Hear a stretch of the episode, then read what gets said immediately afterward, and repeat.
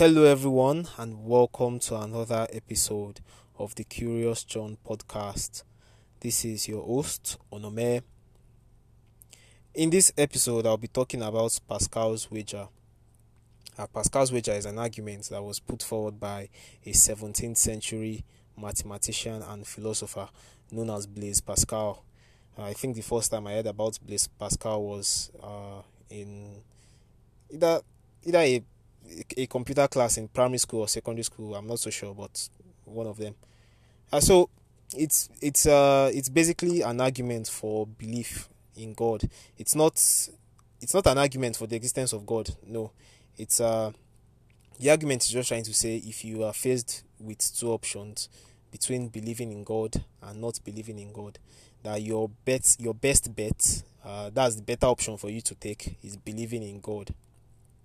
And uh, I don't. I think it's a quite silly argument to be honest. But let me just let me explain. Let me explain the logic of the arguments before I go into talking about why I think it is silly. So uh, the argument goes like this. Now you have two. Uh, it's it's either two things. It's either God exists or God doesn't exist. So according to this argument, if you believe in God, you could be right or you could be wrong. So if you believe in God and you are right, you you uh you gain eternity, you gain a lot of things, you you go to heaven and you are happy and all of that for eternity. But if you believe in God and you are wrong, you don't lose anything because you just die and there's no God and that's all. Uh, you don't really lose anything. But now, if you uh, if you don't believe in God and you turn out to be uh, you turn out to be wrong, you lose a lot. As you lose a lot of eternity. You you uh, you end up in hell. And uh, but if at the same time, if you don't believe in God and you are right and there is no God, you don't really gain anything. You just die and that's all. So the argument is trying to say, if you look at it from that perspective, it is just wise for you to just believe instead of not believing in God, so that you don't um, you don't risk anything. Uh, that's just that's the um, that's just the crux of the argument that you don't risk anything by believing in God. So why not just believe? Why why take the risk? That's where this um, argument is coming from. Now I have seen Christians and I've seen both Christians and Muslims use this argument a lot, and most times when you when you um, debate with people, I, especially atheists and agnostics and skeptics, like when uh, you debate with people of faith, you debate about the existence of God to them, uh, with them rather, and you guys go on and on and on and on, and it's like the, none of the arguments are like uh, are conclusive like they think, and none of the arguments actually convinces you. They'll just go to the point and they'll just tell you that and just believe even if you don't even if the argument doesn't um, seem to convince you because uh, at the end of the day if you if you believe you don't lose anything. But if you don't believe and you are wrong uh, you you go to hell. So why are you taking the risk? So that's the uh, that's the sentiment of the argument. It is just strange. I've not i've never i've never seen uh, anybody i've never seen two theists talking before. Maybe a christian and a muslim. Then the christian is using pascal's wager to tell the muslim that just believe in christianity in case uh, in case you are wrong. So that's the I know if you are smart enough, you will see where I'm going to. Yeah, so I want to go into why I think the argument doesn't really. Uh, I think it's a very silly argument. I think the way Pascal's wager sounds to me is like people, uh, people use it to make themselves feel better about believing things that are just crazy. That's how the argument looks like to me. Uh, what you believe something that flies in the face of reality and you want to feel like you are not an idiot for believing it. So you say, eh, I'm doing the I'm doing the wiser, I'm making the wiser decision by having this belief. That's how that's whenever somebody um, uses Pascal's wager for me, that's how the that's how the person sounds. But uh, yeah, let me let me now talk about why I think the argument is um the argument doesn't work. Yeah, first of all, the argument assume that it is either the god of a particular religion or no god at all when a Muslim tells you that, uh, what do I have to lose by believing in Allah? If I'm wrong, then nothing happens to me. It's like the Muslim is assuming that is either Allah exists or no other God exists. The same thing with a Christian. When a Christian tells you that, what do I lose by believing in Jesus if I'm wrong? Christian is also assuming that is either Jesus exists or no other God exists. But that's not how it is in reality. We know that there are like there are thousands of concepts of gods. There are so many gods. So uh, it's not really it doesn't work that way by saying if you are wrong you you you don't lose anything. It's not your God or no God. You could be wrong and another God exists. For instance, a Christian could die and, and find out that Allah exists. And in Islam, if you uh, basically what Christians do, um, Muslims know it, Muslims call it shirk, S H I R K. Uh, you are putting, you are putting, um, you are putting something else in the same status, in the status that belongs to only Allah. That's according to the to the Islamic um, worldview. So it's like it's a very big offense. So if a Christian is wrong and the Islamic God is uh, is is real, that Christian is in a lot of trouble. So you, the Christian can't tell me that if they are wrong, they are not going to lose anything. They could be wrong and Islam be true. They could be wrong and Judaism be true. They could be wrong and Hinduism be true. So there are so many religions, and it goes to the Muslim as well. Yeah, according to Christians, if you don't accept Christ as your personal Lord and Savior, um, some certain versions of Christianity, let me just be specific there, uh, you are going to you are going to end up in an eternity of suffering and misery. So the same thing applies to a Muslim. If a Muslim dies and they don't accept Christ and they they end up being wrong and Jesus Christ is the real God, then they're in trouble as well. So it's not really it's just a false dichotomy. It's like saying uh, it doesn't really make sense when you say if I'm wrong, I don't lose anything. It's only the atheist or the non-believer that that gets to lose anything. It doesn't work that way. Everyone is at risk because it's not just a 50-50 thing. It's not God exists or no God exists. You have to say you have to like put your bet on which of which of which gods among the so which of um am I saying which god among the so many gods actually exists. Uh, so that's just that's one big thing with the issue. Uh, secondly, I don't think people choose beliefs. So you can't say uh, you can't tell somebody just to believe something because they want to escape uh, they want to they, they want to they want to escape a particular risk or something. It's not really possible. Uh, this is one thing that it really frustrates me a lot because from my perspective, I think it is very obvious if you think about it. If you are just someone that you are someone with a working brain, if you think about it very well, that is it possible for people to choose their beliefs, you see that it's not really it's not feasible. Like people don't say I want to believe X and they start believing X. It doesn't work like that. It's either you are convinced of something or you are not convinced of something. And you don't get to control what convinces you. It's just your nature. Some people are I don't, I don't want to say yeah, some people are more credulous than others. Some are more um, skeptical than others. So you can't tell people that just to choose to believe something. It doesn't work that way. It's like somebody coming to meet me now and putting a gun to my head. And they tell me that I should begin to choose. I should. I should. Um. I should choose to believe that. Uh, they are a god or they are they are an alien or something.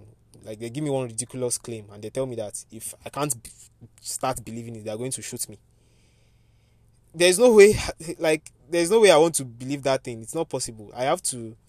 I have to be genuinely convinced about it. So I can't just except I want to lie to the person that okay I believe it.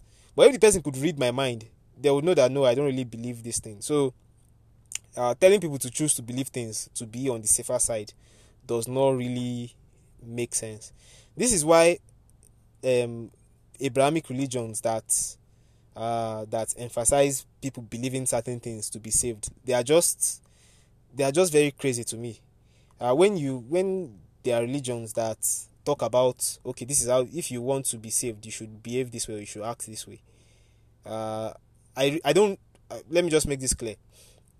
I, I don't um I don't believe in libertarian free will, but I think it's more intuitive to to think people can uh, decide to make actions than to think people can decide to believe certain things. I think one is more reasonable than the other. Uh, what I'm just talking about yeah, the philosophers call it um, um, doxastic voluntarism. That's choosing your beliefs, and um, choosing your actions. That's libertarian free will. So I think uh, choosing your actions is more like it makes more sense for you to to say uh, people can choose their actions than for you to say people can choose their beliefs. The the part of beliefs is just insane. Like it doesn't even make any sense.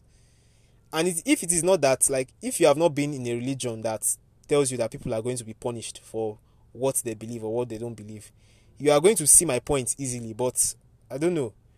It's just it's just weird. So, but I want you, if you still, if you think people can choose their beliefs, I want you to think about it very well. It's like somebody is sitting down and the person's mom comes to him and says, and maybe she sends him on an errand. And you are telling me that that person can choose to believe that he didn't see his mom. Can choose to believe that he was dreaming or something. It's not, doesn't really make sense. Uh, the way beliefs work, they just beliefs are spontaneous.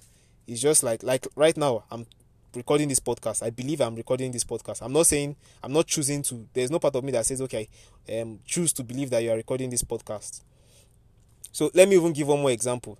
It's like you have uh, two students. You have one student that is bright, and you have another one that is not so bright, and both of them attend uh, a lecture. And the bright student understands the lecturer very well. He understands what the lecturer is trying to say perfectly while the not so bright student misunderstands the lecture totally. Now, the not so bright student thinks they understand what the lecturer taught, but uh, they don't know that what they have gotten from the lecture is totally false. It's totally a misrepresentation of what the uh, lecturer was trying to pass across. Now, the thing is that that student that is wrong is not like it's not like the student looks at the correct thing then looks at something that is wrong and says, okay, I want to choose to believe this wrong one. No, it's just that's just what happened naturally, and that's how beliefs work generally. Nobody says, I want to start believing something. Though you could desire to believe something, uh, you could, for instance, now, I desire, I, I, I would like to believe that there's a million dollars in my account.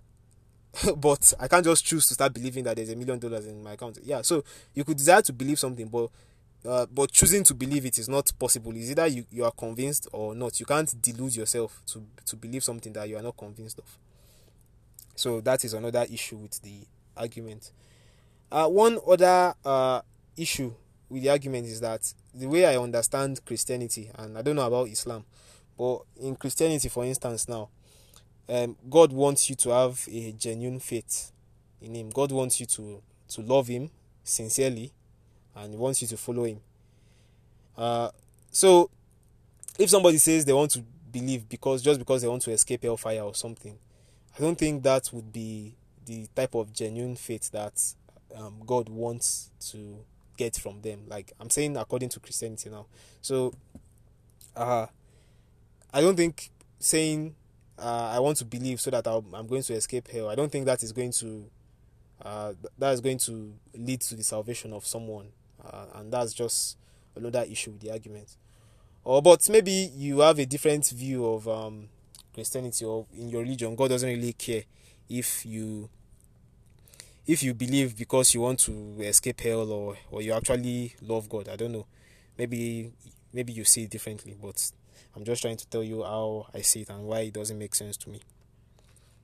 Now, I want to reverse the argument I want us to imagine that there's actually a God, but this God has unpurposely made uh, evidence for himself. He has he has made this kind of wishy washy, so it's not so straightforward, and uh, and that's why we have so many religions. So we have so many uh, contradictory religions. We have religions that claim God is like this. We have religions that claim God is like that.